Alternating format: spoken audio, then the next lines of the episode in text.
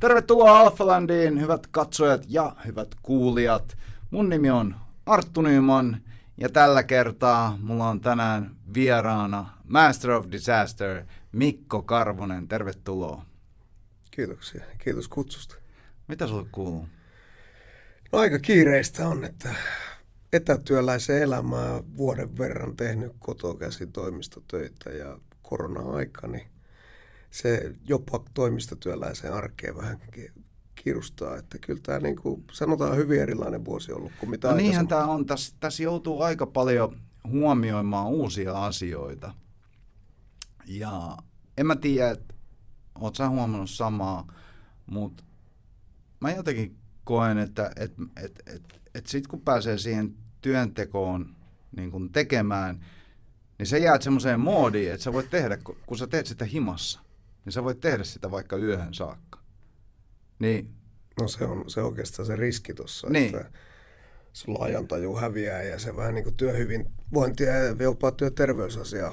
Niin, niin kun sä et pääse siitä eroon. Niin, ja... sä liikaa ajattelet niitä työasioita ja sulla on jatkuvasti se puhelin ja läppäri siinä ja oikeasti se niin kuin pitää miettiä, että missä vaiheessa sä lopetat sen päivän, että sä et jatka sinne ilta seitsemän asti. Niin. Että se niin kuin vaatii tietynlaista itsekuria kyllä toi, toikin homma. Että... Joo, ainakin mä, mä oon niin kuin huomannut sen, että, että kun, tai monena päivänä peräkkäin, niin kun aloittaa aikaisin aamulla, niin sitten mä painan vielä illalla ja silloinkin mulla on vielä semmoinen fiilis, että, että, että ei, ei viittis oikein jättää, jättää hommia pois, mutta pitää niin kuin väkisin laittaa ne pois, että se on eri tavalla, kun, kun on duunissa jossain, niin, niin sitten kun sä lähet sieltä työpaikalta, niin sä ikään kuin pääset siitä jo heti irti. Niin no, jos miettii meidän niin kuin näitä vanhoja mm. töitä, palomiehen töitä, niin siellä se oli hyvin selvä, kun sä laitat se ove kiinni, niin sä pääset irti siitä. Niin. Mutta tämmöisessä asiantuntijahommassa, niin se, se no, kun ne työt ei lopu tekemällä. Niin. Niin aina tulee uutta jotain juttua ja on deadlinea ja muuta. Ja, Just näin. niin se on, se on ehkä se, mitä mä oon huomannut, että mä en edes merkkaa niitä tunteja. Eli mä laitan etätyöleimauksen ja se tarkoittaa sitä, että kello kahdeksan alkaa työ ja 16.15 loppuu. Niin. Ja mä oon aika orjallisesti noudatan sitä, että siinä on ne pari kahvituntia ja lounas välissä ja mä teen sen ajan töitä ja sen jälkeen se kone menee kiinni. Sitten mä lähden pelaa golfia tai hakkaa säkkiä, että se vähän riippuu Jotain, päivästä. jotain. Mitä sä nykyään teet? Sä et vissiin ole palolaitoksella enää. No kyllähän mulla Tai virka. teknisesti virka on. oot. Niin, teknisesti on. Että virkahan mulla on edelleen keski pelastuslaitoksella ja paloala tulee nyt 24 vuotta täyteen, että 97 on eka, eka kesä, milloin mä oon Järvenpäässä ollut kesämiehenä. Ja tavalla tai toisella on alan kanssa ollut tekemisissä, vaikka työt on vähän muuttunut, niin nyt viimeisen vuoden on ihan täyspäiväisenä ollut sisäministeriön pelastusosastolla erityisasiantuntijana ja hyvin, hyvin syvällä ollaan pelastustoimen asioissa kiinni, että on niin kansallista kuin kansainvälisiä juttuja, että, että kyllä tämä ala niin kuin on vaan vienyt mennessään, vaikka Mm. piti ihan toiselle alalle aikoinaan suunnata. Että Mihin sun piti mennä? Kyllä musta sotilas piti tulla. Että Ai sotilas. se oli niin kuin, että joko li, liikennelentäjä tai sitten sotilas. Että, tota, mähän on tämän kuninkaallisen laskuvarjojääkärikoulun kasvatti uutista, että, että siinä mielessä mä niin kuin aina ajattelin, että jonkunnäköinen erikoisjoukko toiminta niin on varmaan se mun Mm. niin kuin työurakin, mutta vähän niin kuin vahingossa niin tupakaveri mut puhui silloin aikoinaan. 95 oltiin siis u- tuolla Utissa ja 96 keväällä, niin jotenkin vaan ajauduttiin pelastusopiston pääsykokeisiin. Heti seuraavana elokuussa 96 niin kouluun sisään. Ja siitä lähtien mä oon ollut vähän niin kuin naimisissa tämän alan kanssa. Että, niin, niin. et, Se, jo, vie, et joskus se on vaimo vähän sitä valittaa. se, se, se vie mukanaan. Kyllä se Tämä on vie. hauska sattuma. Siis äh, mullahan oli tämä viime viikolla, niin oli, oli tota, Matias Petäjistö. Mä näit sen jakson? No mä en ole kattonut, mä kyllä näin jonkun kuvan. Joo, eli hän palveli 10 vuotta erikoisjääkäreissä ja, ja toistamiseen laskuvarjojääkäri tässä istuu mun, mun nenä edessä, niin, niin, niin hauska yst, yhteensattuma siinä mielessä. Niin ja kyllähän meitä niin on poliisissa kuin PVllä ja rajalla ja pelastustoimessakin vanhoja LJK. Joo, joo, on siellä. Et kyllähän tämä tietyllä tavalla niin on tämmöinen niin toiminnan ammatti kuitenkin sitten jotenkin jäänyt. On, on, ja mä näen, että se on monelle aika semmoinen niin kuin, ehkä vaihtoehto sille, että mm, et, et, et lähtee tekemään, et, niin kuin sä sanoit, toiminnan ammatti, että et kun, kun käytännössä on, on, on vaihtoehdot, on, on se puolustusvoimat, poliisi, raja ja sitten, sitten äh, palomies, niin, niin joku näistä luultavasti valitaan. Onhan niitä muitakin vaihtoehtoja nykyään paljon enemmänkin, mutta... mutta, mutta... On, ja siis kyllähän mä tiedän paljon kavereita, mitkä halus kovan inttikoulutuksen, mutta sitten oli jo selkeänä silloin, että mä menen lääkikseen tai mm. johonkin mm. vastaavaan. Että kyllä se niin kuin, kyllähän mä itsekin mietin sitä lukion jälkeen, että pitäisikö johonkin yliopistoon lähteä opiskelemaan, mutta se askel tuli otettua vähän myöhemmin. Niin mä mennäisin kanssa, että se tuli vähän myöhemmin otettua Tämä äh, Master of Disaster, niin se ei ole pelkästään äh, tota, sun työkavereiden keksimä lis- lisänimi, vaan se on vissi ihan virallinen joku termi. Äh, koulutus, minkä sä oot käynyt, eikö vaan? Joo, Master, joo. Onko se, mikä se on se virallinen nimi? No siis, mulla on ylempi korkeakoulututkinto, joka on suoritettu Leicesterin yliopistossa Isossa Britanniassa ja virallinen titteli, titteli on tota Master Uh, of Science in Risk, Crisis and Disaster Management. Aivan. Eli tämä on niin kuin yhteiskuntatieteiden tiedekunnasta. Mutta tämä kuulostaa kyllä paremmalta, tämä Master of Disaster. no se on, se on lyhyempi versio, sitä, saa sitäkin käyttää. kyllä. Ja osuva niin. monella tapaa. Mutta se on, että tämä tietysti on vaatinut sen, että varsinkin nyt kun Brexit tuli, niin kyllähän mä niin kuin sitäkin silmällä pitää, niin hain opetushallituksen rinnastuspäätöksen tähän tutkintoon, että se on nyt ihan Aa, täysin... semmoistakin pitää tehdä. Niin, niin ja varsinkin kai. kun on tuolla ministeriön virkamiehenä, niin tietysti täytyy olla jonkunnäköinen todistus, että on, on se ylempi korkeakoulututkinto, niin, niin tässä, tässä tapauksessa se opetushallituksen rinnastuspäätös on sitten, niin, että se on suoraan verrannollinen suom- niin. suomalaisen tutkintoon. Kyllä. Muistatko muuten, missä me ollaan viimeksi nähty? No mä just mietin sitä. Mä mietin, että olisiko ollut joku laskuvarijääkärikilla sukellusreissu Hangossa. Se oli just se. Ja en muista kuka oli trupaduuri, mutta sen verran halpaa oli kuitenkin, että meillä löytyi rahat lompakosta, että saatiin se vielä jatkoille sinne simppujen paatille soittaa. Että Joo, mä muistan niin. sen, että se. Ja mulle kävi mielessä, että oliko Arttu Viskari vielä niin alkuvaiheen uralla. Että olisiko Oiskohan voinut olla. Olisiko voinut olla mä mietin, että ei se, aina, ei se ainakaan nykysuosiota ollut, koska meillä ei rahat ollut. riitti. Että... Mutta eikö se ollut niin, että se oli siis Makasinissa soittamassa se trupaduuri Joo. ja sitten se... Ja siinä oli Myllyksen Tommi, toinen palomies, myös LIK-miehiä, niin ja sitten ru- se ruvettiin, kato kiipeilijä kaveri, niin ruvettiin miettiä, että miten me nyt tehdään, että jotain jatkoja pitäisi olla. Ja kyllähän siitä niin, syntyi. Niin. Ne oli muuten helvetin hyvät jatkot. Niin oli. Ja oli. siis kun trupaduuri olisi vielä aikaisemmin halunnut lähteä, mutta sen verran löytyy vielä jotain roposia taskupohjalta. Kyllä, kyllä. Se on hyvä kantaa aina sen verran. Nykyään on vaikeaa, kun on käteinen. Että käteinen on häviämässä. Niin, pitäisi olla kortti lukija. Niin, no mobile pay ehkä vähän mm. auttaa siihen, mutta, mutta ei se ole sama kuin se, että sä lyöt seteliä sieltä, sieltä Mutta tästä muuten on aikaa se 10 vuotta. 12 vuotta ehkä. Varma, joo, varmaan. Varma. Ei ehkä niin kauan. No, yli Mä 10. sanoisin, että 2008-2009 joo, jotain. Sitä, sitä luokkaa. Joo, kyllä mä itse asiassa mietin tätä mm. juttua, että siitä on jokunen tovi vierähtänyt. Siitä on jokunen tovi vierähtänyt. Mutta onneksi meillä on vanhennut. Van, ei, vanhennut. Niin. Ja mulla on plastiikkakirurgin todistus siitä, että mä tuun aina näyttää 30. Kyllä, sua on vähän kiristetty tuon. Hei, Sä, sut valittiin 2010 äh, vuoden palomieheksi ja, ja tota, valintaperusteena silloin oli urheutta ja uhrautuvaa palomieshenkeä osoittava teko. Ja taustatarina tähän hän on se, että sä joudut onnettomuuteen 2006, lokakuussa 2006, ja tämmöiset tämän tyyppiset onnettomuudet, missä oikeasti hengenlähtö on lähellä, niin Suomessa on aika harvinaisia. Ja sä jouduit semmoiseen ja se sun taistelu siitä takas riviin, niin se oli merkittävä ja, ja, ja se noterattiin. Mutta jos mennään takas tähän lokakuiseen iltaan 2006, niin kerro sä, että mitä tapahtui. Joo, se oli lauantai-päivä. Mä olin silloin Tuusulan paloasemalla työvuorossa ja tota, se oli iltapäivää. Mä itse asiassa olin just samana syksynä aloittanut opiskelemaan tuolla Laurea ammattikorkeakoulussa sen turvallisuus opinnoissa. Ja mä muistan, että mä jotain esse-hommaa siinä pyörittelin mielessäni ja tietokoneella sen iltapäivän aikana. Ja tuli hälytys ja se oli Järvenpäässä rakennuspalo, rivitalo.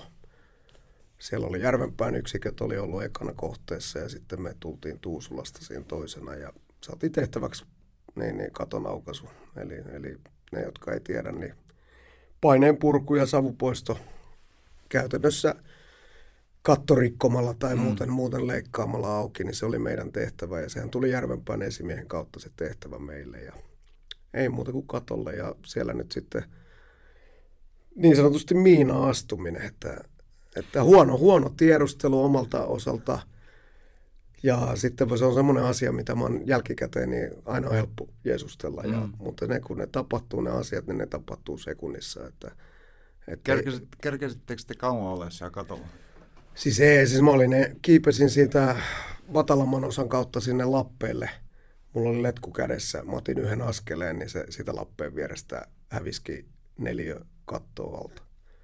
Eli ei ehditty. Eli se oli niin kuin ihan, ihan muutamia kymmeniä sekunteja varmaan se koko suoritus. Mm. Et siinähän oli just se, että mä olisin voinut itsekin ehkä vähän paremmin tiedustella sen, mutta me katsottiin sitä, että nämä, nämä on tiilikattoja, mutta ne olikin minerittikattoja. Mm. Ja tota, se tuli toiselta esimieheltä se käsky, ja mä muistan vielä mun oma esimies kysyi siinä, kun mä kiipesin tikkaita, että, että onko se ok, että onko se turvallinen. Sitten mä sanoin, että me käydään tuossa Lappeella katsomassa. Ja mä muistan sen vielä, että kun mun savusukelluspari, niin hän oli periaatteessa ykkönen, eli jonka kuuluisi mm. letkunkaan mennä ensin, ja mä olin kakkosena. Ja jotain siinä oli siinä pihalla sitä häslinkiä, niin mä nappasin sen letkun ja mä menin sitten ykkösenä sinne katolle. Eli tämäkin olisi voinut olla toisin päin tämä mm. tilanne, että mä olisin ollut nostamassa sitä kaveria, tai sitten ei olisi kukaan tippunut. Eli nämä on niin pienistä asioista kiinni, että tota, sen mä muistan, että ehkä, en tiedä johtuiko se kamppailulaji taustasta ja tämmöisestä, mutta siinä vaiheessa, kun se hävisi se tavallaan maajalkojen alta, niin mä vaan löin käsillä sivuille niin kovaa vastaan. Niin mä jäinkin siihen roikkuun siihen katolle ja siihen reikään. Että, että siinä oli onni onnettomuudessa siinä vaiheessa, että mä olin siellä ylhäällä, koska se oli täyden palon vaiheessa mm. vielä se koko yläpohja. Ja huono vaan tuuri, että mä löin siinä kaatuessa leuan, leuan tota, sitten sen ehjän katon ja reijän siihen väliseen osaan. Ja sitten se pomppasi maski maski pois kypärästä, että Kallet Dreger-yhdistelmä ja se lähti pikakiinnityksistä irti, että siinähän mä tämän äänen kähöyden tavallaan itselleni tein, että, että äänihuulet palo ja ylä- ja alahengitystiet palo siinä niistä savukaasuista, että, että käytännössä kaikki muut palovammat on niin kuin säteilylämmöstä tullut varusteiden läpi. Mm. Et se oli, se oli, se oli niin kuin Mä on, sitä on niin helppoa jälkikäteen aina miettiä ja sä luet jotain onnettomuustutkintaselosteita ja muita. Ja, mutta sitten se, että kun ne tosissaan, niin kun se voi tapahtua missä vaan. Että sehän on kymmenen vuotta mä olin tehnyt kuitenkin jo duunia käytännössä. Mm. Niin, niin se, että ei ollut ensimmäinen tulipalo, ei ollut ensimmäinen minerittikatto, mutta onko omissa asenteissa ollut sinne vika? Mulla on joku essee kesken. Mm. Lähdetään keikalle, okei, okay, no hoidetaan tämä nopsaan pois, niin mä pääsen tekemään ne hommat ehkä vähän jumpalle vielä illalla. Mm. Näitä perusjuttuja, mitä sä niin kuin duunipäivän aikana mietit. Ja sitten sä meet sinne tilanteeseen pikkasen ehkä huonolla asenteella, et välttämättä tiedosta sitä todellista riskiä. Ja siitä mä oon ehkä soimannut eniten itteeni, että mä olin ottamassa keksiä höökin katolta. Että mä alhaalta vaan lyön ja kokeilen. Niin. Niin mä muistan, kun vanhemmat Jermut sanoi siinä yksiköstä, että puretaan vaan käsi. Ja sitten mä oon niin jälkikäteen, että hitto kun mulla olisi ollutkin se keksi, niin mä olisin jo aikaan kerran tempassut sit tikkailta ne. siihen katolle, niin siinähän mä olisin jo tajunnut, että ei tämä ollutkaan tiilikatto. Nyt kun sä menit sinne as- katolle sillä asenteella, että mä oon tiili, tiili. tiilikatolla, me on ehkä 35 senttiä ruoden väli. Mm. Sulla on tämmöisiä perusasioita, mitä sä koulutuksessa tiedät mm. eri kattotyypeistä ja materiaaleista. Mutta sitten kun sä et todellakaan niin tajua, että hetkinen, tämä onkin semmoinen miina, mihin sä nyt astut niin siinä, on, siinä se on meno. Ja sitten se on jo vähän myöhäistä. Joo, sitten se on vähän myöhäistä.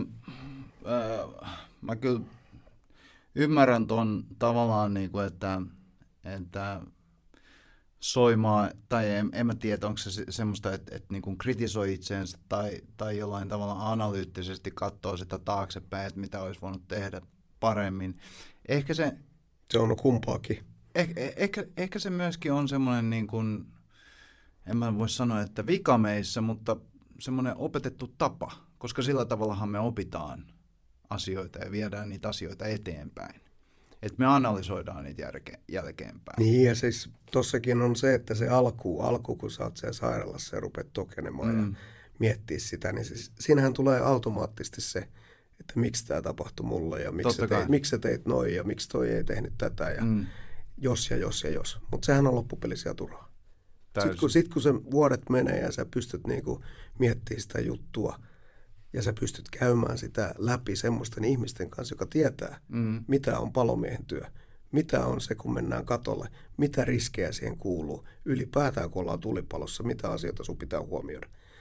Sitten kun sä pystyt saman alan ihmisten kanssa purkamaan sitä tilannetta, niin se onkin ihan eri juttu. Mm. Sä, niin kuin, siinä se tulee se analyyttisuus. Se on ihan eri asia sun selittää jollekin Kyllä. lääkärille tai, tai tota, niin, joku, joku tutkijalle, joka Joo. ei ole välttämättä ikinä ollut tulipalossa. Sitten kun sä puhut omille kollegoille, ystäville, jotka tietää, mitä se on, niin silloin se on niin kuin sitä analyyttistä ajattelua Kyllä. ja se, sitä tietynlaista sitä jälkipurkua. Joo. Et sekin, että se on niin kuin, nythän siitä on jo 15 vuotta tulee, tulee tänä, tänä vuonna täyteen, että tässä on ehtinyt niin monta kertaa sitä asiaa miettiä, plus puhua, plus luennoida. Mm. Että en muista edes, että minkä verran mä oon niin kuin tämän asian kanssa ollut julkisuuden, mutta aika paljon kuitenkin niin kuin, käytännössä 15 vuoden ajan joka vuosi mm. on tästä asiasta puhunut. Niin ja se on ehkä ihan, ihan hyväkin asia niin kuin oman, oman pääkopan takia, että, että käy sitä uudestaan ja uudestaan läpi. No se, mä sanon, että se oli mun toipumiselle. Se oli kaikista tärkein juttu, että mä niin avoimesti puhun niin. siitä. Koska se, että mä lähdin myös pitämään ulkopuolisille luentoja siitä, muut pelastuslaitokset, oli sitten oppilaitoksia ihan, ihan niin kuin ala-yläkouluikäisiä tulipalovuoroista. Mm sitten oli, oli fysioterapia-opiskelijoita, jotka niin kuin jumppaa palovammoja, kaiken tämän tyyppiset. Se oli hyvin erilaista mm. se, että millä tavalla niin kuin mä kerroin sitä keikkaa. Periaatteessa sama asiahan siellä on niin, niin, taustalla, niin, niin. mutta se oli sitä terapiaa mulla itsellekin.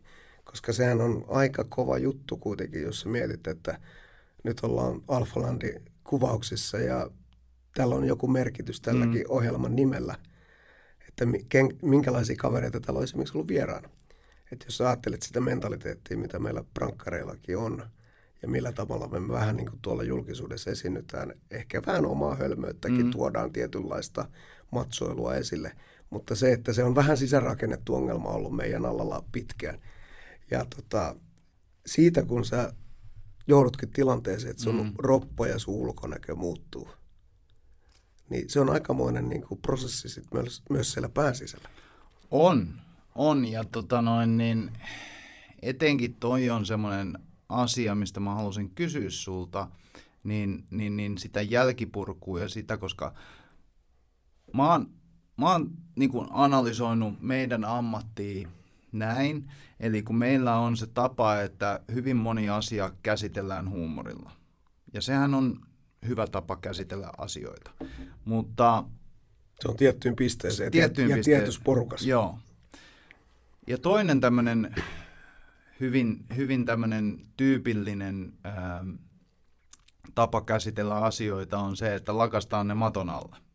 Eli ettei käsitellä niitä ollenkaan. Ja se voi johtua kiireestä, se voi johtua siitä ilmapiiristä, mikä on töissä, äh, se voi johtua siitä, niin kuin sä sanoit, siitä machokulttuurista, että vähän, vähän niin kuin nauretaan asioille tai, tai, tai tämmöistä. Ja mä oon ainakin huomannut itsessäni sen, että et, et hyvin moni asia, joka olisi ehkä kannattanut käsitellä, niin on jäänyt tavalla tai toisella käsittelemättä. Ihan vaan siitä syystä, että mä en koe, että se johtuu siitä, että, että mä en olisi halunnut käsitellä niitä, vaan ehkä siitä kiireestä, mikä duunissa välillä on. Että sä lähet vaan niin kuin, sä lähet keikkapaikalta pois ja sit sä oot vartin päästä nukkumassa tai seuraavalla keikalla tai, tai näin, ja sitten ne vaan ikään kuin jää. Niin, ja tunnistetaanko niitä kaikki? Niin. Sehän siinä on se, niin kuin se pointti, että se mitä mä koen jollakin keikalla ei välttämättä ole sama asia, mitä sä koet, tai meidän mukana oleva opiskelija tai kuka tahansa Just näin. nuorempi kollega, miksei vanhempikin kollega. se on niin subjektiivinen se kokemus Niin. ihmisillä, niin, niin nämä asiat on semmoisia, että siinä on myös tietyllä tavalla esimiehenkin vastuu, että moni te, on tehnyt siis varaesimiehen roolissa niin siis vuosikausia jo niin, niin, kessu, kessuhommia, niin, tota, niin siinä on myös se, että millä tavalla sä niin kuin esimiehenä analysoit sen mm. tilanteen, että onko tämä semmoinen juttu, että tämä pitäisi nyt purkaa saman tien keikan jälkeen. Mm. Ja onneksi siinä on nyt menty parempaan suuntaan. On menty. Ja tai mä, mä, mä ehkä koen, että ongelma, tai siinä ollaan menty paljon eteenpäin, että, että näitä käsitellään näitä, näitä niin kuin vakavia keikkoja huomattavasti paremmin. Eli, eli niihin pureudutaan ja näin.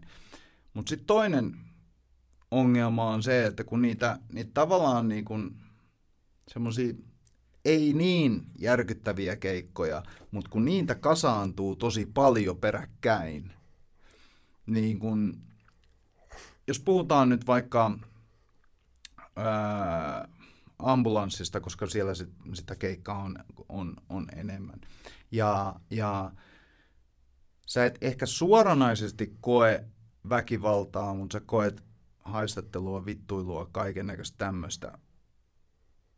Ja kaikkea, mitä siihen liittyy, alkoholi ja, päihteiden käyttö ja tuommoiset, to, niin, niin, niin se kertaantuminen on mun mielestä se su- suurempi ongelma kuin se, että siellä on yksittäinen järkyttävä keikka. Niin, ja se just, että saat sen työparin kanssa yleensä kaksi. Niin.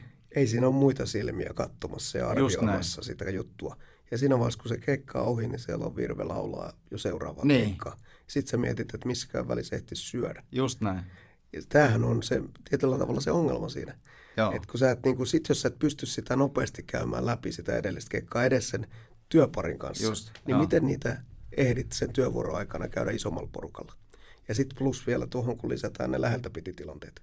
Mm. Et toinen ajattelee, että huh, kävipä lähellä. Toinen ajattelee, että hemmetti viekö, että tuossa olisi voinut lähteä pää irti. Mm. Että näitäkin juttuja, että sä meet jonnekin kämppään ja tarkastiko mä sieltä oven takaa tai noin muut huoneet. Joo. Ja sieltä tuleekin joku öykkäri päälle, kun se ei tiedä, että mitä siellä kämpässä tapahtuu. Kyllä. Ja sitten siinä ollaan pienessä painissa ja selvitään ja lähdetään pois. Soitetaan poliisit, että täällä on vähän teillekin asiakkaita. Joo. Sitten se jää siihen. Mennään seuraavalle keikalle. Mutta sitä, kun sä teet vuosia ja vuosia ja niin se on ihan sama juttu, olit se sitten poliisi tai olit se ensihoitaja, oliko se palomies. Kun niitä voi tulla niitä läheltä piti tilanteita ja tuommoisia yllättäviä tilanteita.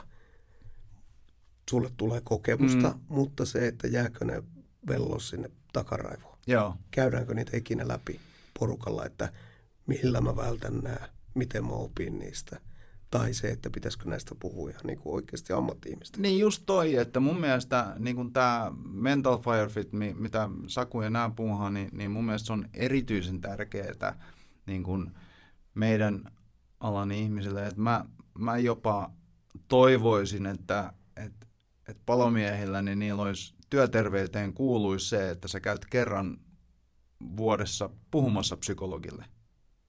Ihan siis pakollinen käynti psykologilla. Mm.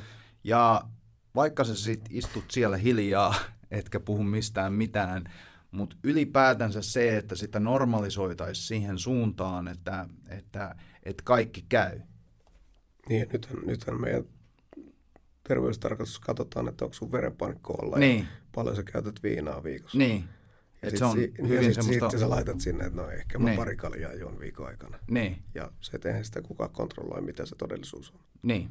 Mutta se verenpaineeseen kyllä muistetaan puuttua. Kyllä, sitten. ja astmaa. Niin. Joo. Hei, jos mennään takaisin tähän äh, onnettomuuteen, kun se tapahtuu, eli saastuit siitä katosta läpi ja sitten sä putosit sinne välipohjaan. No itse asiassa mä en, en tippunut sinne välipohjaan, että mähän pidättelin itteeni niin kauan siinä, siinä reijässä, että mä käytännössä sain jo kaikki ne palovammat siinä No näin mäkin muistelin sen, mutta sitten mä luin tänään jostain le- lehtikirjoituksesta, niin oli semmoinen, että sä putosit, niin, mutta mä muistin, Joo, siis, että, se, siitä, että se oli noin niin kuin siitä, sen... siitä on siis erilaisia, mm. tietysti nähnyt itsekin niitä lehtikirjoituksia. Mutta siis todellisuus on se, että mähän sitten loppupelissä tiputtauduin itse sinne alas. Okei. Okay. Koska mä en jaksanut enää pitää siinä asennossa itseäni. Niin mähän olin käytännössä niin. kyynärpäitten varassa. Ja mä voin tässä näyttääkin, että tämän verran ne on kipeitä tehnyt, että – Tämähän on siis säteilylämpö Joo. polttanut varusteiden läpi, koska se oli puristuksessa siihen kattomateriaaliin. Eli eihän mulla ole jaloissa tämmöisiä ihan siirteitä kuin ihan yksittäisissä paikoissa. Niin, niin. Että ne oli kädet, jotka, ja yläkroppa, Niin, joka... että se on käytännössä niin kuin yläroppa, kasvot, hengitystiet, kädet, hartiat, pikkasen lapaluitten aluetta. Ja sitten ne on yksittäisiä on jaloissa vasenreisi, pohkeet. Eli näähän on niin kuin laaja-alaiset isommat on täällä yläropassa. Ja se oli kuitenkin sen liekkimeren yläpuolella, Niin, katon niin. yläpuolella. Mutta se säteilylämpö, mikä siitä katosta tulee, niin se menee niin kuin varusteiden läpi. Eli se on niin kuin, sehän on se Aa, todellinen, joo, että ei mulla liekkipalovammoja juurikaan ole missään. Niin. Et se on savukaasulla ja lämpösäteilylle altistumista ollut tämä mun keissi. Ja no tätä mä oon monesti miettinytkin, että, että, niin kuin, että, että onko sun jalat kärsinyt siitä ja, ja niin kuin alaraajat, mutta ilmeisesti, koska alaraja, tai siis niin kuin varusteissa jaloissa, niin siellähän on kumminkin ilmaa niin, välissä. Niin, ja se, sehän suojasi, vaikka ne oli hyvin lähellä sitä liekkimerta. Joo, Mutta siinä vaiheessa niin, niin se ongelma oli, kun se paine ja se lämpöhän tuli vaan siitä reiästä, vaan oli siinä grillissä. joo, Eli tavallaan mä olin se hormin keskellä. niin. Eli siinä, siinähän se on Ja niin sitten sit, varmasti puristuu mm. enemmänkin niin kuin, Mutta se, mitä tuli tuohon tarinaan, niin se, että siinähän oli siis sekä savupari kävi auttamassa, yritti repiä ylös, ja sitten kävi tota esimies. Ja kumpikaan ei saanut. Mä olin se 90 kilonen aika hyvin reenattu kaveri silloin, mm. plus varusteet, eli noin 110 kiloa varmaan. 115 kiloa oli köysipussikin itse asiassa vielä niin, niin, mukana. Ja, niin, niin, tota, ei ne, kaverit ei saanut mua ylös siinä ja letku meni rikki. Ja, mutta siinä oli se, että mun onni, onnittomuudessa, että se sisällä on ollut järvenpää pari. Ne oli nähnyt, että siellä jotain hä- hässäkkää tapahtui ja ne oli, jalat oli siellä kato, tehnyt Mm. tyhjän päällä tämmöistä ja kuulunut huutoja. Ne oli sitten, kato, kun se oli väli, välikatto palannut puhki sieltä saunasta, missä oli siis tämä alkuperäinen niin, niin palon lähde. Ja oli sitten sitä kautta mennyt tyylin pää sinne yläpohjaan mm. ja sammuttanut sitä niin paljon kuin pystyy sitä yläpohjaa. Eli siinä vaiheessa, kun mä tipahdin, niin se palo enää yksittäisiä semmoisia sivukohtia siellä. aivan. Ja sitten oli vähän semmoista savua, koska se oli lähtenyt siitä reiästä pois. Joo, Niin sitten mä re- kävelin itse toisen reijän luo, mistä mä kuulin, että huudettiin, että tuu tänne, jos kuulet ja pystyt tule. Ja mä kiipesin itse sieltä pois. Ja siinä vaiheessa siellä oli sitten Järvenpää sopimuspalokuntalaisia plus sitten mun tämä esimies ja savupari, jotka jeesas, jeesas pois. Tälleen, Eli- tä, tälleen se, tä, sitä on vaikea sanoa, että kauan siihen meni oikeasti aikaa, niin, niin mutta kuin kyllähän, se, kyllähän se tuntuu, että siihen meni niin kuin minuutteja, mutta eihän se välttämättä pidä paikkaansa. Niin. Niin. Ei sitä ole pystytty arvioimaan. Että. Eli sä pääsit itse sieltä, si- sieltä avustettuna toki pihalle, mutta, mutta joka tapauksessa niin, niin, niin sä pystyt vielä kävelemään siinä vaiheessa. Ja sitten mä löysin semmoisen reijän, mistä oli, kato, noita kuitenkin siinä rakenteita, että mä pystyin kiipeä pois. Niin. Eli se, se oli niinku kans sitten, että sen verran toimintakyky oli, että vaikka ihan zombiena siellä meneekin, mutta se on ihmeellinen toi survival mode, kun se tulee päälle ja sitten tota, kipu, kipu häviää, kun oot sen verran sokissa ja adrenaliini ja verenkierto täynnä, niin kyllä se, niinku, se ihminen tekee ihmeellisiä asioita. No todellakin. Ja sitten kun sä oot kuitenkin ollut niissä kuumissa paikoissa, sä oot tehnyt sitä työtä, sä oot reenannut ikässä, sä oot harjoitellutkin mm. noita juttuja, niin, niin ne vaan jotenkin tulee sieltä selkärangasta sit loppupelissä kuitenkin. Mm. Että kyllä sä niinku osaat toimia, kun sä et ensimmäistä kertaa tavallaan siinä tilanteessa ole, vaikka se oli ensimmäinen kerta, että sä loukkaannut. Niin. Mutta se, että sitten, että kun sä tiputkin sinne savuseen tilaan, niin sä et niinku tuuperru ja me panikkiin siellä, että sä olis- pystyt toimimaan, vaikka ei edes paine, paineilmalaite kasvuosakaan on Mm. naamalla. Mutta, mutta nämä on vaan niitä juttuja, että, että onni onnettomuudessa oli mun kohdalla, että kävi, kävi näin päin. Mutta kyllä se aika likellä oli, että ei siinä alkuvaiheessa, jos mä olisin tippunut sinne, niin mä olisin liekkimeressä ollut ja se olisi ollut henki pois kyllä saman tien. Että, Mm. että se on niinku, moni asia meni hyvin, vaikka moni asia meni päin helvettiin. Että. Ja kun sä pääsit, pääsit pihalle siitä, niin py, pysyit sä taju, vai missä vaiheessa? Mä olin niin, tajussani töölöä Ihan niin sinne tapikselle asti, joo. Siis että mähän tietysti kyselin matkalla vähän, että mitä ne näyttää mittarit, että paljon mun saturaatiot ja Joo. kun muuta vasta intuboitiin sitten siellä töölössä. Tunsit sä kipua? No siis mä tunsin niistä, mitkä oli niin kuin vähän pinnallisempia. niin niistä mä tunsin, mutta en mä näistä syvistä, niin kuin nämä kädet, kädet esimerkiksi, niin ei ne ollut kipeät missään vaiheessa. Et kun se menee tietysti hermotasolle, niin että sä enää sitä silleen, mm. että mulla oli pakarat ja vasenreisi, mä ihmettelin, että peränä, että on kipeän tuntuiset kyllä. Että. Mutta sitten mä tajusin sen, kun mä näin niin kuin omat käteni ja kun niitä leikattiin nomekseen pois, niin kyllähän mä tiesin, että noin, noin ne on nyt pahiten, pahiten kärsinyt. Mutta se, että siinä nyt tietysti... Miltä se tuntuu, kun sä näit ne ensimmäistä kertaa ne kädet? No siis nehän on tietysti silloin vielä semmoiset niin kuin mustuneet ja repaleiset, kun ne on tota, ja punaiset. Että sehän on suurempi sokki sitten, kun tajuu sen sairaalassa, kun siitä on lähtenyt 20 senttiä ympärysmittaa pois. Että mm. kun on lihakset surkastunut ja vähän rasvakudosta leikattu pois ja, ja tatuoinnit hävinnyt, niin sit, sit, siinä vaiheessa tulee isollekin meille tippalinssiin, kun mm. katsot peilistä, että ei hemmetti, että mitäkään tässä niin on käynyt. Nyt on niin semmoinen 5-6 viikkoa kulunut siitä tapahtuneesta ja aivan erinäköinen niin kuin luuranko tuolla peilissä. Niin se on, niin kuin se, se on se iso juttu. Et siinä niin kuin sitten käydään sitä aivojumppaa sitten. Että. Niin Mutta se oli hyvä se plastiikkakirurgi sana, että, että mieti miltä ne hauikset näyttää sitten, kun sä rupeat kato painaa uudestaan rautaa, että kun siinä yhtään kun rasvaa, rasvaa päällä.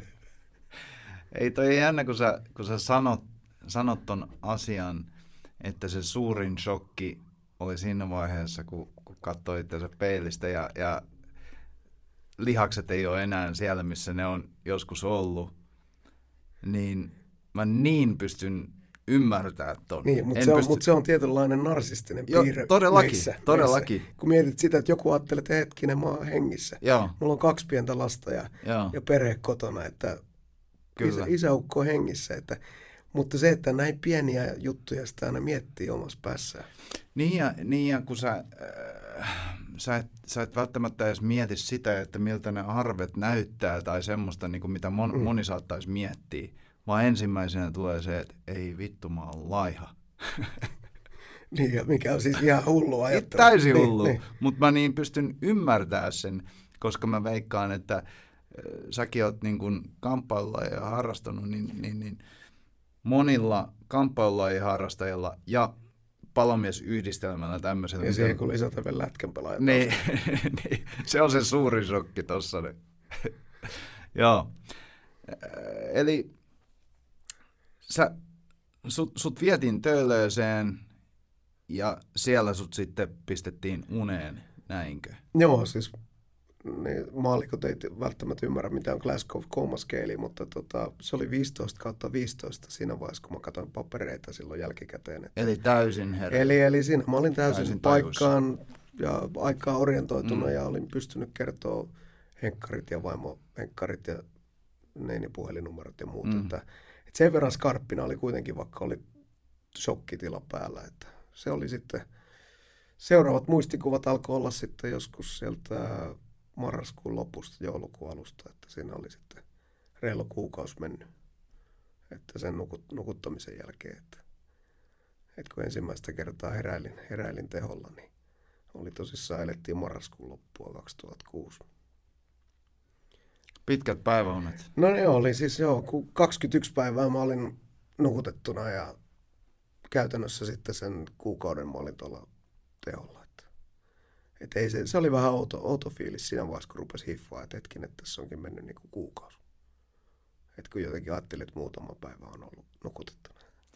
Ja minkälaiset, ää, mä en tiedä, mun on niin vaikea kuvitella, tota, kun mä jotenkin ehkä tarraudun kiinni siihen, niin kuin, siihen kipuun, mikä se aiheuttaa, tai siihen kaikkeen niin kuin epämiellyttävään tunteeseen, mikä sulla on niin kuin fyysisesti siellä ihossa, niin oliko mitään semmoista vai, vai oliko, oliko joku muu, joka painoi sua siinä hetkessä, kun sä heräsit?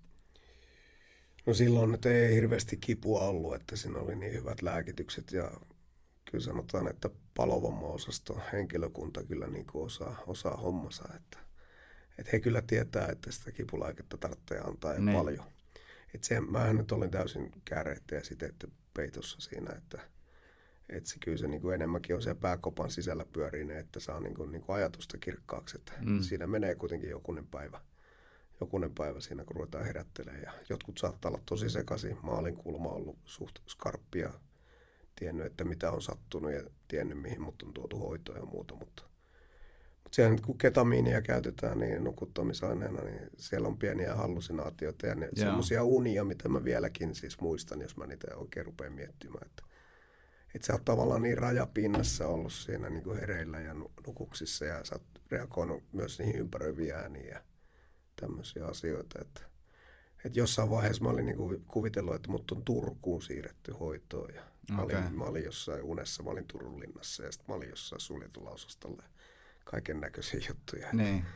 Mutta ne liittyy tietysti, että mä olin vähän aikaisemmin vienyt Järvenpäästä niin, tota, huoneistopalopotilaan painekamiohoitoon Lanssilla tuonne Turkuun ja kaikki tämmöisiä juttuja. Niin, niin ja, niinku ja aivot rupeaa yhdistelemään. Niin, niin, ja sit sä kuulet ehkä, sit sä ehkä kuulet jossain, että sua tehdään jotain hoitotoimenpiteitä, mm. että sut niinku otetaan hengityskoneesta irti ja vähän imuroidaan tuolta keuhkoista moskaa pois, niin, niin semmoisia juttuja, että sä niinku ootkin unassa ja joku tuleekin ja pistää pillin kiinni, että mm.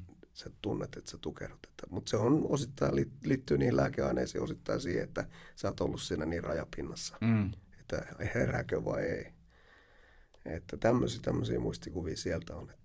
Mutta kyllähän ne sitten tietysti se kipu tulee, kun aineen vaikutus lakkaa, niin kyllähän ne on, on kipeät ja se voi kestää aika pitkään. Että. Mm.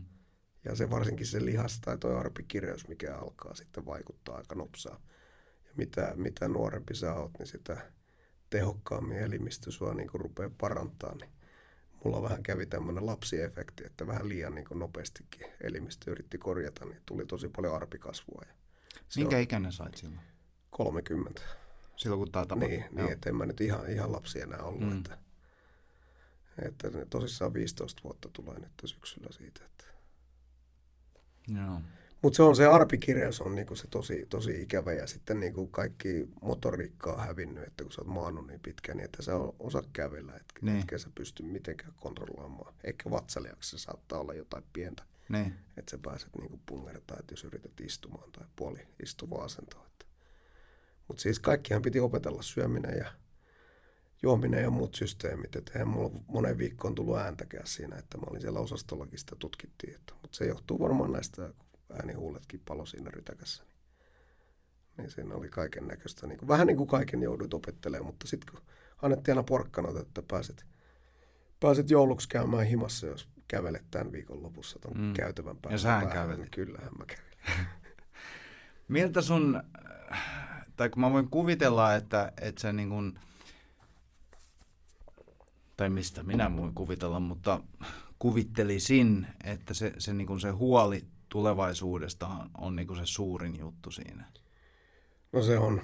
Ja se sanotaan, ja että se taloudellinen niin kuin epävarmuus iskee siinä vaiheessa, kun meilläkin oli se tilanne, että mä oon siis aikoinaan Kuopiosta Keravalle vanhempien perässä tullut 80-luvun lopussa, että mä oon mm. 12-vuotiaasta asunut Keravalla ja käytännössä niin kuin pois luki armeija ja pelastajakurssiajat, niin on Keravalla asunut ja, ja sitten tota, 2006 just silloin ennen onnettomuutta, kymmenen päivää ennen onnettomuutta, niin oltiin muutettu Tuusula omakotitalo. Ja se oli käytännössä niin kuin uusi, uusi talo siellä ja yläkerrassa oli vielä pari huonetta tekemättä. Ja oltiin tämmöinen puolivalmis, mm. tai sano oli valmis talo, mutta tota, siellä oli, oli muutamia juttuja, mitä niin kuin pihalla ja sisällä piti sitten tehdä ja saattaa loppuun. Niin se oltiin hommattu ja tota, siinä on vaiheessa, kun sä rupeat tajua, että sä oot siellä sairaalassa ja sulla on tosissaan vanhempi tyttö oli, tai tuo vanhempi lapsi oli kolmenvuotias vähän reilu ja poika oli puolitoista vuotias silloin, kun tämä sattui. Niin tota, siinä vaiheessa, kun sä mietit, että hetkinen, että miten nyt käännyttä kaikki asuntolainoja ja muiden juttujen kanssa. Että ne on niin kuin ne ensimmäiset asiat, mitkä jyllää siellä. Mm. Ja sen jälkeen sä rupeat funtsia sitä, että, että mitäköhän duunia tässä pystyy enää ikinä tekemään. Ja sitten kun sulle vähän niin kuin tyyliin sanotaan sekä työnantajan että lääkäreiden suusta, että no sehän nyt on selvä, että palokuntaa sä et ainakaan mene, mm. tai ainakaan palomieheksi. Niin nehän on semmoisia asioita, että no mitäköhän mä nyt tässä teen sitten. Että. Niin ja kun meidänkin ammatti on semmoinen, että, että, että, että se identiteetti liittyy tosi vahvasti si- siihen niin kuin ammattiin. Niin ja se on, se on vähän tietyllä tavalla pikkasen vääristynytkin. On, on. Tämä meidän niin kuin ajattelumaailma siinä mielessä, että me ollaan niin vahvasti tämmöisiä niin kuin yhteisöllisiä. Mm. Ja se, että sä, jos sä nuorena, mäkin on 20 ollut, kun ekan kerran kesämiehenä olin, niin, niin tota, kun sä kasvat tavallaan siihen, sä mm. oot vähän raakille kuitenkin silloin armeijan jälkeen vielä ja se kun Täysin raakille. Niin, niin, ja sitten kun sä kasvat tuohon yhteisöön ja sä oot niinku kymmenen vuotta elänyt sitä yhteisöä, että se mm. on sun toinen perhe ja tosissaan silloinen tyttöystävä, nykyinen vaimo, niin varmaan sitä on monta kertaa sanonutkin, että kun niin paljon niin kuin vapaatkin menee sitten noiden työkavereiden kanssa. Ja niin. sitten se on sitä kilpailua ja se on sitä urheilua ja kaiken näköistä tekemistä. Ja, mm. niin, niin kyllä se, kyllä se niin kuin vaikuttaa tähän meidän identiteettiin. Aika, aika, aika lailla. Se on vähän niin kuin aika monella urheilijallahan tulee, tulee ongelmia siinä vaiheessa, kun, kun ikään kuin se kilpaurheiluura jää taakse – mutta se identiteetti on tosi vahvasti vielä kiinni siinä urheilijaminässä. Niin mä ainakin koen, että, että osittain se ongelma on, on, on myöskin siinä meidän ammatissa, että kun sä, sä identifioidut niin siihen ammattiin ja, ja se, se yhteys siellä on sulle niin tärkeä, niin sieltä on tosi vaikea lähteä. Mä oon huomannut sen, että, että sanotaan viimeisen kymmenen vuoden aikana mä oon, mä oon tehnyt muitakin, muitakin duuneja tässä ja, ja ollut, ollut poissa siellä operatiivisista tehtävistä, niin en mä niitä keikkoja nyt oikeasti enää kaipaa niin kuin 24 vuoden jälkeen. Että kyllä se on enemmänkin se Joo. työvuoro. No se, ja sehän se ihmiset, siinä on. Ihmiset, sehän se... Että sehän siinä niin kuin on se vaikea niin kuin se paikka, mistä irrottautua, mutta mulla on se onni, että mä oon kuitenkin sitten opiskellut tässä tämän onnettomuuden mm. jälkeen ja mä oon tosissaan niin on, on suorittanut nyt se ylemmänkin korkeakoulututkinnon, että sinänsä mua ei niin kuin estä työmarkkinoilla niin kuin koulutus ainakaan, niin. että mä pystyn hakemaan periaatteessa tehtävän kuin tehtävän. Mm. Niin, niin, mutta se on, just, se on se just juttu, että millä tavalla sä niin kuin päästä irti vanhoista asioista. Ja Joo. se vaan täytyy käydä se prosessi sun päässä läpi, että nyt on niin kuin tavallaan se hetki, että nyt mä rupean tekemään jotain muuta. Mm. Ja osittain se oli myös jo 2011, kun mä lähdin sinne CERNiin, CERN. eli Euroopan hiukkasfysiikan tutkimuskeskukseen Geneveen, niin sinne menin palokuntaan töihin. Ja se oli jo hyppäys vähän erilaiseen maailmaan, koska mm. kyllähän mä tiesin, mulla oli paljon kollegoita ollut siellä jo töissä ennen mua, niin tota, kyllä mä tiesin sen, että eihän siellä sitä keikkaa nyt enää samalla tavalla Ei. kuin tämmöisessä kaupunkipalokunnassa. Että, että se oli, mutta se, se yhteisö on täysin mm. sama. Kaikki kaverit kuitenkin Jutut tulee, niin se, kaikki kaverit tulee käytännössä mm. niistä oikeista palokunnista tuommoiseen teollisuuspalokuntaan. Että se, se ilmapiiri on sama, vaikka sitä keikkaa ja että ihan, ihan samalla, samalla niin kuin raakuudella, mitä mm. täällä niin kuin normaalityössä.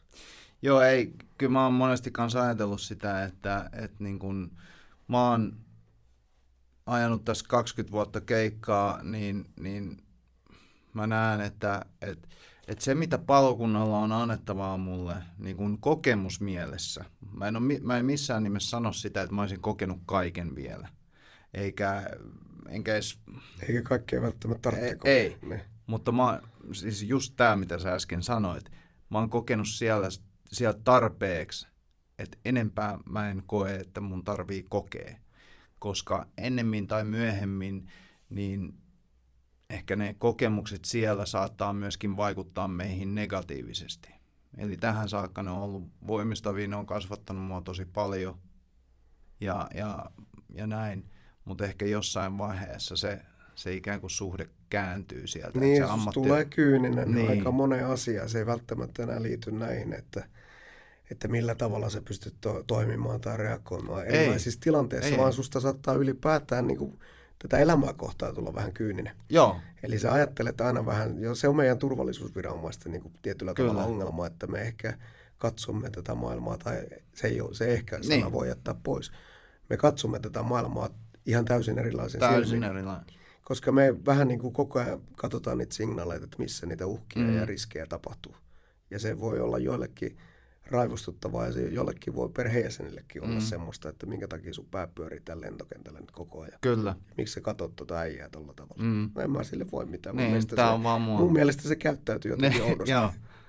Kyllä. Niin. Joo, ja sitten jos tuohon lisää kaikki, kaiken sen muun, eli, eli kun palolaitoksella kumminkin t- tulee valvomista, sitten siellä on, paljon puhutaan nyt siitä, että karsinogeneja, että minkä verran ne aiheuttaa syöpää, kaikki, kaikki tämmöiset asiat, niin, niin, niin ehkä mä näen, että et, et jollain tavalla se, se, niin kuin se, se, mitä se sieltä pystyy enää, enää tulee, niin se ei välttämättä enää ole positiivista. No se on just näin. Mä oon ihan samaa mm. mieltä, koska, koska nämä syöpähän on ykköstappaja palomiesten keskuudessa. Eihän me mihinkään muuhun kuolla niin, niin. paljon kuin syöpä. Ja sit se, Ennen että oli mulla, alkoholisentään. Niin, mutta... niin, ja kyllähän mä sanon, että vieläkin on niitä ongelmia mm. ja itsemurhia tapahtuu meidänkin alalla. Mutta se, että tota, mulla esimerkiksi niin vuorotyö on jäänyt pois, niin verenpaine on laskenut. Mm. Ja se, että no en tiedä vaikuttaako tämä korona ja se, että mä en ole käynyt vaan punttisalilla, mutta mulla on 10 kilo tippunut paino nyt vuoden aikana. Et osittain saattaa kaikki johtua myös siitä, että mä en tee vuorotöitä. Joo. Eikä mun yöllä tarvitse heräillä. Ja sitten mä oon huomannut sen, että mun, mun niin kun aivot toimii paremmin, kun sitä heräilyä ei ole. Niin, ja se, että kauanko sun pitää oikeasti tehdä tuommoista työtä. Niin Just näin. Se, että kollega Briteissä niin 30 vuotta, niin se on täysin palvelu ja pääsee eläkkeelle. Mm. Nyt oot 25 vuotta ollut palomiehenä ja tota, sä oot vasta uran puolivälissä. Just näin. Tämä on aika raakaa, mm. raakaa touhua ja mä uskon, että moni ei niin kuin ymmärrä sitä, että mitä, mitä tuo vuorotyö sitten voi jättää niin kuin jälkeensä, kun miettii, että sä oot 40-50 vuotta teet tätä hommaa. Niin. Mm. Ja nuori polvi saattaa joutua tekemään se 50 vuotta. Kyllä.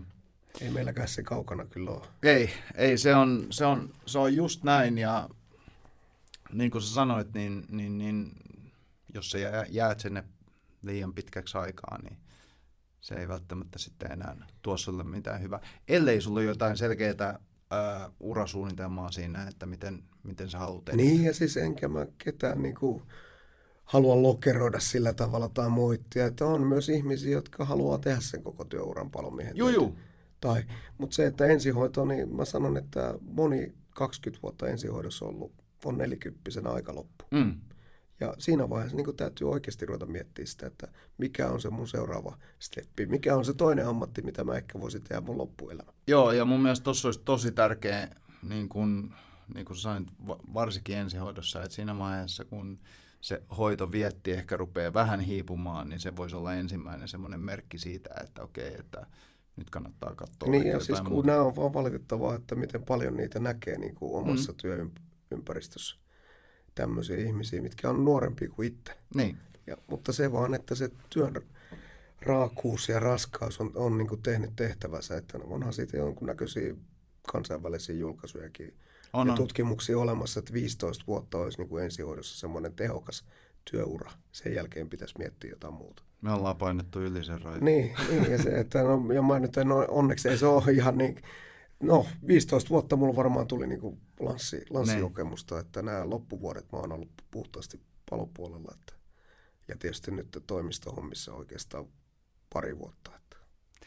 Ja Ko- se on niin kuin se ehkä se mulla se onni, että, että, että mä nyt pystyn ehkä näitä toimistohommia tekemään sitten loppuelämän, eihän sitä koskaan tiedä. Että mm. Saattaa se olla se tilanne, että mä oon tammikuussa taas tuolla palokunnassakin, että mulla on tällä hetkellä määräaikainen sopimus tuonne ministeriöön ja ja sitä ei, niin kuin, sille, ei, voi, ei voi varmaksi sanoa. Että sen takia tässä vähän joutuu kyllä jumppaa vielä ja mm. tekee niin kuin muitakin asioita. Että. Niin, maailma muuttuu ja, ja eletään semmoista aikaa, niin kuin aikakautta nyt, että et, et maailma muuttuu tosi nopeastikin, niin, niin, niin ei sitä ikinä tiedä, tiedä, että mitä tapahtuu ensi vuonna. Ei, eikä, eikä tosissaan tiedä, että missä sitä itse on mm. töissä. Että. Koet sä, että saisit kokenut mitään niin kuin suurempaa posttraumaattista stressioireyhtymää tai semmoista tästä asiasta?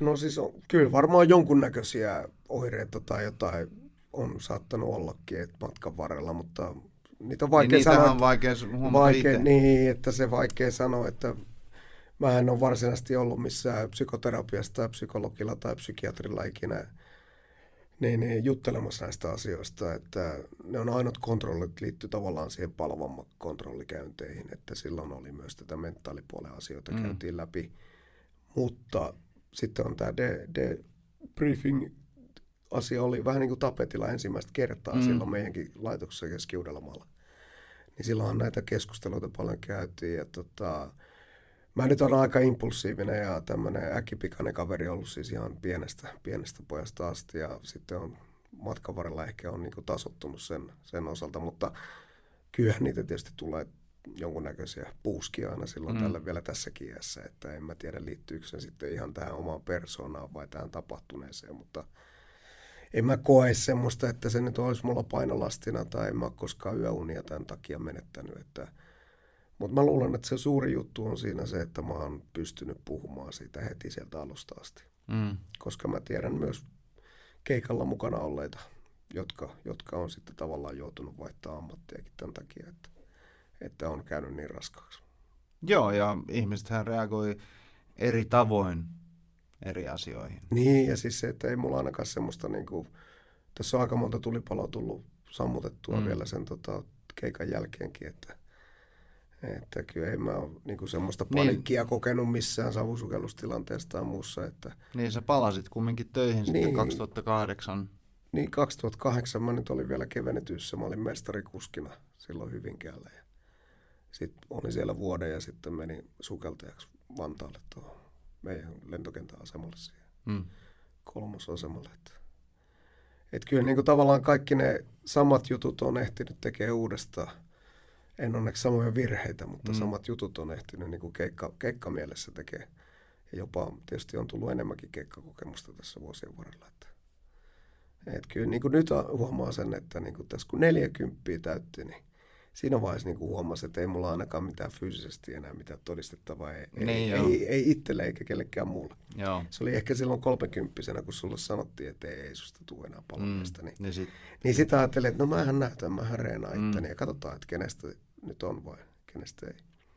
Mutta ne on niin kuin karissut tässä vuosien varrella, kun on tietysti asunut ulkomaillakin melkein viisi vuotta ja käynyt näitä kouluja ja ollut paljon noissa KV-jutuissa mukana, niin niin, niin kyllä tämä niin kuin, tietyllä tavalla vähän eri asiat kiinnostaa niin kuin nykyelämässä ja niin kuin työurassakin. Mm. Että sen takia mielellään niin kuin tekee tämmöisiä, ehkä sanotaan pikkasen isompia kokonaisuuksia. En mä sano, että ne on yhtään sen tärkeämpiä kuin se operatiivinen prankkarin työkään, mutta, mutta ne on vaan isommassa mittakaavassa. Mm. Miten sun perhe otti tämän tapahtuman niin kuin jälkeenpäin? No lapsethan oli niin pieniä, että eihän ne juurikaan muista, mm. että miltä mä oon näyttänyt ennen, ennen sitä onnettomuutta. Että onhan mulla kuitenkin kasvoissa palovammaa ja arpea ja muuta. Että Mutta ei, ei ne näy onhan, ne, onhan ne tasottunut tietysti. Niin. Että kyllähän tämäkin vasen puolihan mulla niinku tavallaan kärsi pikkasen enemmän kuin niin. oikein. Että se tuli jostain syystä se lämpösäteily enemmän sieltä vasemman kyljen niinku puolelta. Että lapset, ne, lapset sopeutuu mihin vaan. Että nehän nyt oli tietysti niin pieniä ne ajatteli, että no iske on vaan vähän erinäköinen. Mm. Mutta onhan tietysti vaimoakin, kun jälkikäteen sanonut, että hän piti kaksi viikkoa sairauslomaa sen tapahtuneen jälkeen, että olisi varmaan kannattanut pitää vähän enemmän. Mm. Et, mutta siis vahvoja persoonia kaikki, että, että kyllähän tässä on niinku monet niinku ylä- ja alamäet kuljettu kimpassa, että mekin ollaan siis pariskuntana oltu nyt 24 vuotta niin, niin. yhdessä. Että siinä on nähty. Aika on siinä nähty yhtä sun toista. Että eikä nyt voi sanoa, että hirveän helppoakaan aina on tämä meno ollut, mutta, niin, mutta se, se että kuuluu asiaan. Se kuuluu varmaan joka parisuhteeseen, mm. että, että se on niin kuin normaalia, normaalia elämää siinä mielessä. Että, mutta kyllä, se, kyllä tosi hyvin, niin kuin, sehän se suurin niin kuin voimavara oli silloin loppupelissä, mm. kuitenkin se perhe siellä. Että, Joo, voin kuvitella. Että... Että varsinkin ne pienet lapset, niin se niin kuin, että nyt ei voi niin kuin luovuttaa, että että lähdenkö polkea spinningpyörää vai tota, jäänkö tuohon kaljapullon kattoon sohvaan katselemaan mm. musiikki-TVtä. Että ei se, ei se niin kuin vaikea ollut siinä vaiheessa miettiä, että kyllä mä lähden tota treenaamaan, vaikka se vähän sattukin silloin alkuun. Että. Minkälaista se sun treeni oli siinä alkuun? Siis se oli tota, hetkinen, kun mä nyt oikein mietin, niin mä, se oli tammikuun alkuun siis, kun mä pääsin tota sairaalasta pois, eli, eli uuden, vuoden, ai, kolme, uuden vuoden aikoihin. Kolme kuukautta sairaus niin, mä olin silloin vähän reilu kaksi kuukautta sillä ekalla reissulla ja sitten mä kävin pari kertaa korjausleikkauksessa sen ensimmäisen talven aikana. Että mulla on se sata sairaalapäivää niin kuin karkeasti sinne sen ensimmäisen puolen vuoden aikana. Tai alle, alle. Et silloin mä niin kuin rupesin reenaa sitten, kun mä pääsin imaan, niin mulla oli, oli kuntopyörä. Mm. Niin mä sitten rupesin polkea sitä aika nopsaan. Varmaan puhutaan jotain helmikuun alkuun. Ja sitten tietysti fysioterapia, toimintaterapia, kaikki tämmöiset oli siinä sen. Toimintaterapia taisi olla ensimmäisen vuoden kokonaan, fysioterapia taisi olla melkein puolitoista vuotta, me, olisiko kaksi vuotta peräti. Ja sitten mä käytin tämmöisiä painepaitoja, mitkä tasoittaa, tasoittaa noita arpikudoksia. Mutta sitten siihen reenaamiseen, niin se, siinä vaiheessa, kun se oli niin kuin se ensimmäinen vuosi, alkoi olla, niin kuin, puhutaan 2007 vuoden lopusta, niin siinä vaiheessa vakuutusyhtiö sitten tota, ilmoitteli, että nyt sä oot ollut vuoden saikulla, että pitäisi mennä takaisin töihin. Niin mä sitten sanoin, että mulla on just mennyt noin kyynärpääihot kiinni. Niin, et, et vähän aikaa et, vielä. Että nyt, nyt pitäisi niinku ruveta vähän jumppaamaan enemmän, että katsoo, että miten toi kondis paranee. Niin. Eli siihen asti mä olin käynyt sitä toimintaterapiaa, fysioterapiaa ja käytännössä himas polkenut kuntopyörää, vähän jotain noita nauha, juppaa ja tämmöisiä venytyksiä. Ja sitten mitä, mitä nyt on ehkä pientä salihommaa siinä pysty tekemään. Mutta sitten sen jälkeen mä niinku 2007 vuoden lopussa, 2008 vuoden lopussa aloitin niinku ihan oikeasti reenaa. Et silloin, silloin oli päivässä oli fysioterapia ja sitten oli, saattoi olla spinning-tunti tai crossing-tunti ja sitten vielä sali. Eli käytännössä kolme tuommoista tapahtumaa per päivä. Ja sitten mä olin 2008 elokuussa, niin mähän olin jo takaisin töissä. Ja 2009 olin suorittanut kaikki savusukellustestit. Ja voimatasot alkoi olla silloin jo niin kuin käytännössä samaa melkein Niin. kuin mitä oli ennen onnettomuutta. Mut, äh, mä en tiedä, puhuttaisiko me käydä, ol, ö, oliko siinä joku nousujohteisuus, miten sä lähdit toteuttaa sitä vai, vai ru, rupesit Joo, siis se vaan- oli ensimmäisenä oli tavoite tietysti se, että ne kyynärpääihot pysyy kiinni. Koska Joo, joo, ne oli se kai, vuoden joo. aukeillut ja ne oli tulehtunut ja vaikka mitä sinne se ihon siiri pysynyt. Mutta sitten kun näytti, että okei, nyt ne kestää, niin nyt mä rupean reenaamaan. Ja sitten se oli tavoitteena, että okei, mä pääsen töihin. Ja sitten mä jatkoin, kun pääsin töihin 2008 elokuussa, niin sitten se seuraava puoli vuotta se reenaaminen Mm. rupesi keskittyä siihen, että nyt mä pääsen savusukellustestit läpi. Ja siinä vaiheessa sitten tutkittiin tietokonetomografiassa ja muuta, niin noi keuhkot ja todettiin, että ei täällä ole kyllä jäänyt mitään. Ja tietysti spirometriat ja muut käytiin puoltaa. Ja silloin mä sain niin kuin vesisukellusluonkin takaisin. Et kovaa ajoa vaan. Niin, et se, mutta nyt huomaa taas sitten, taas kun ikä on tullut, niin en tiedä, onko semmoinen niin kuin nämä allergiat ja tämmöiset vaikuttaa tuohon keuhkokapasiteettiin. Että varmaan se kapasiteetti on taas pienentynyt siitä, mitä Niin. se oli kymmenen vuotta sitten. Että silloinhan se oli tosi hyvässä kunnossa ennen onnettomuutta, että kun oli paljon sukeltia, mäkin tekniikkasukellusta tein ja kävin Ojamolla ja muualla luolissa kolumassa, niin tota, sitä teki niin paljon, että ne keuhkot oli niin, niin hyvässä kunnossa. Ja se on ehkä tietyllä tavalla ollut myös onni Niin varmasti on. että se kapasiteetti sit kesti vähän isommakin hitin siinä, Mm. siinä tilanteessa. Että. Mutta tietysti se on, että iän myötä saattaa tulla vaikka rasitusastmaa tai vastaavaa. Että. Joo, eihän noista tiedä, että mitä niin, kaikkea Niin, se... ja siis se, sehän mulla on, niin kuin, että kun tässä on varmaan niin paljon näitä mömmöjä imennyt niin kuin kehoon Mm. 20 vuoden aikana, että kun ei oikeasti tiedä, että mitä sitten tapahtuu, että ei niitä välttämättä enää enempää haluaisi. No sepä se, koska Koska Mä mä vein- ihon kautta tapahtuva imeytyminen, niin se mua niin kans huolestuttaa. Tehän tämmöinen silkkipaperi, mitä se suojaa tuolla Niin. niin. paloa suolla.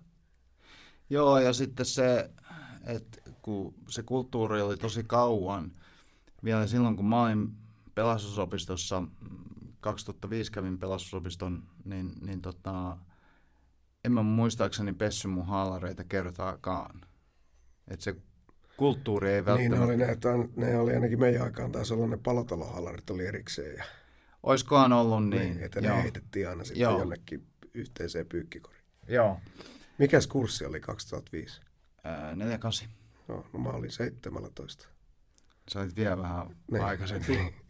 Niin, niin siis mä oon 96, Joo. kato mennyt. Niin. Olisikohan se ollut niin, että ne heitettiin, mutta ainakaan kypärää, kypärän kuuluu olla semmoinen Niin, semmoinen niin, nokinen niin, ja se- semmoinen. Niin, eihän niitä pesty. Niin, On se ihan totta. Että, ja se oli pitkään vielä niin kuin, no mä oon tietysti, sit kun 97 olin joka kerran töissä, niin silloin kato vielä, kun oli varusteetkin vähän erilaisia ja Niin. vanhat levet palovyöt. Ja, niin, niin. Kyllähän nämä niin kuin aika, aika high-techia on nykyään nämä sammutushaalarit, kun vertaa vielä sinne 90-luvullakin. On ja sitten sitä, että miten nopeasti ne viedään pesuun, kun nehän pitää laittaa siihen pesupussiin niin, jo siellä siis palo se, paikalla. se on niin- totta. Mä just lapsille näytin yksi päivä tota, jotain valokuvaa, mikä mulla oli puhelimessa. Tota, tossa, se oli varmaan pari vuotta sitten keväällä, niin palo aika iso läjä noita auto, autotalleja tuossa Vantaalla. Ja Niin, sitten mä vaan näytin, että kattokaa minkä näköiseksi meni hanskat sillä keikalla. Kun ne oli käpristynyt ensinnäkin Ne. sit lämmöstä ja sitten kun mä vielä nyt käytin pesussa, niin ne meni sitten kutistu Ne. semmoisessa niin kuin lilliputti hanskassa. Joo. Niin, niin, että tommoseksi ne saattaa mennä niin kuin niissä keikoilla. Ne oli niin kuin silmät pyörinyt oikeasti. Mutta siinä on niin, mä varmaan neljä kertaa pesin muu uudet haalarit. Kyllä. Sen keikan jälkeen silti niihin järjistä mustaa. Joo, joo, joo. Ja ne oli just tällä uudella ajattelulla, että saman tien keikkapaikalla pussi ja hengityssuojain koko ajan naamalla. Ja, mutta se, että se oli kymmeniä autotalleja, mitä palo siinä yhdessä rivissä Mm. siellä simpparissa, niin tota, siellä oli semmoiset myrkyt, että mä just mietin, että mitäköhän niin oikeasti näissä on. Että, Ei sepä Ne. se, ja sitten jos ajattelee sitä, että 15 vuotta taaksepäin, niin ei niitä välttämättä edes pesty niitä kammoja sen, sen keikan jälkeen. niin, ja se, että vähän pyyhkästiin kasvuosia Niin. ja muuta ja mentiin samoilla takaisin. Niin, Se on just näin. että no, se jää Mutta se on, se on tietysti, että meitä edeltäjätkin on, niin kuin, tai meidän edeltäjät on, on vielä, vielä karummin tehnyt nämä asiat. Että, On, on. että kyllä tota, nyt täytyy toivoa, että seuraava sukupolvi on nyt viimeistään se, jotka ei enää vilje, viljele sitä, että tämä on hieno juttu, että mulla on palannut ja musta kypärä. Kyllä. Eteen, eteenpäin onneksi mennään. Hei, kiitos kun tulit.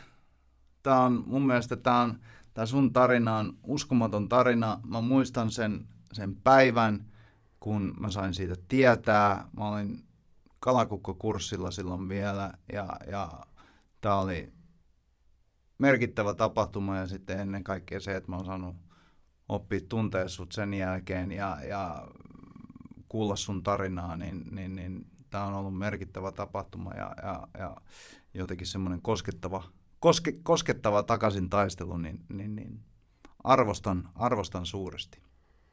Niin siitä varmaan se on itse asiassa se vuoden palomiestittelikin aikoinaan myönnetty, Niin. että, että ei se siitä niin kuin tapahtumasta on myönnetty, vaan Niin. siitä, että mitä asioita on tapahtunut sen jälkeen. Niin, Että että siinähän, mitä meni, saa- siinähän meni itse asiassa, kuitenkin puhutaan niin kuin neljä vuotta Kyllä. tapahtumasta, että ennen kuin, sehän tuli mulle vähän puskista koko, koko nimitys, että ja siihen liittyy tietysti jollain tavalla myös se, että 2013 tuli itsenäisyyspäivän vastaanotto kutsu Niinpä se olikin, joo. että, että se, Sä ja silloin, Pressanlinnassa. Niin, tai itse asiassa me oltiin silloin Tampere-talossa, kun oli toi Pressanlinna oli, oli rempassa. Oliko Mutta, näin, joo. mutta silloin oli silloin nämä kiekkovieraat hillu siellä pihalla ja mä jouduin sitten sen MTV3 haastatteluyhteydessä selostaa sitäkin ja eikä ollut mitään haju, mitä se pihalla tapahtui. Ajattelin vaan, että siellä on, on, on jouhat ja hevoset ja muut yrittää hillitä jotain väkijoukkoja. Niinpä se olikin, joo, ja mä, joo. mä yritin antaa siinä jonkunnäköistä haastattelua, että tämä nyt on ihan hallinnassa nämä tilanteet.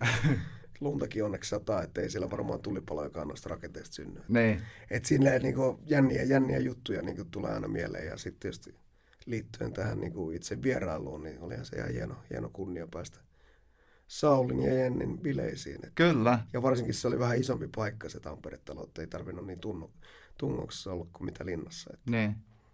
et se oli, se oli niin kuin liitty näihin, mutta silloin mä olin tosissaan jo silloin Genevessä töissä ja, ja tota, tämä oli niin kuin tosilla, todellakin puskista tuli se kutsu, että, että siinä oli melkein, mitä siitä nyt oli mennyt sitten, seitsemän vuotta siitä tapahtumasta. Että, Et piti kaivaa frakki.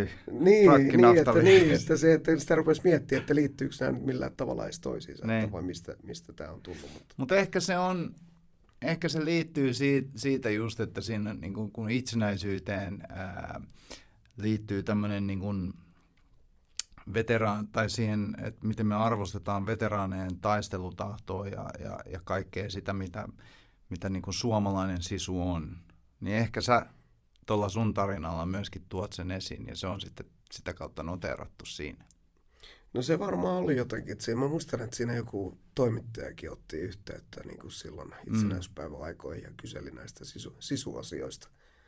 Että en muista, olisiko se sitten ollut jossain lehtijutussa sitten meikäläisenkin naama silloin. Että, että niitä, kyllä niitä aika paljon niin kuin, tätä, tätä mediaa on kiinnostanut Mm. tapaus ja sitten, että mitä kaikkea tässä on matkan varrella tapahtunut sen jälkeen. Mutta paljon on tapahtunut. Voin Paljon sanoa. on tapahtunut, Niin. joo. Hei, sä oot esimerkki meille kaikille, sekä palomiehille että kaikille muillekin suomalaisille siitä, että mitä, mitä sisu on ja miten, miten vastoinkäymiset pitää ottaa, ottaa vastaan. Niin, ja virheistä pitää pystyä oppimaan, että ei kannata jäädä vellomaan. Niin se on ehkä se suurin juttu tässä, että, että virheitä sattuu. Jotkut niistä voi olla semmoiset, että henki lähtee, mutta jos ei lähde, niin kyllä niistä pitää niin opiksi ottaa. Että, että niin kuin henkilökohtaisella tasolla ja niin kuin organisaation tasolla mm. ja vähän joka tasolla. Että, että kyllä niin kuin mä oon yrittänyt oman, oman osani tässä niin kuin palokunnan arjessa tehdä, että suomalaisilla olisi kaikki hyvin. Siinä sä oot kyllä onnistunut. Sä oot, se, on, se on mennyt just niin kuin sä oot, oot halunnut. Hei, kerro jengille, että mistä sut löytää, jos haluaa sua seurata. Instagramista löytää, Facebookista, mistä muualta. Instasta löytyy nimellä Karvonen Mikko ja, ja Facebookista löytyy ja missä muualla kaikkea. Twitteriikin löytyy, että sinne ei muuta kuin Mikko Karvonen hakukenttään, niin kaikki löytyy. Että julkisesti on seurattavissa ja jos on ihan ammatillista asiaa, niin sisäministeriö ja mikko.karvonenintermin.fi, että sitten autetaan ammatillisesti sen, mitä pystytään. Kyllä. Sieltä löytyy. Kiitos teille hyvät katsojat. Ensi kertaa. Moro. Moro moro.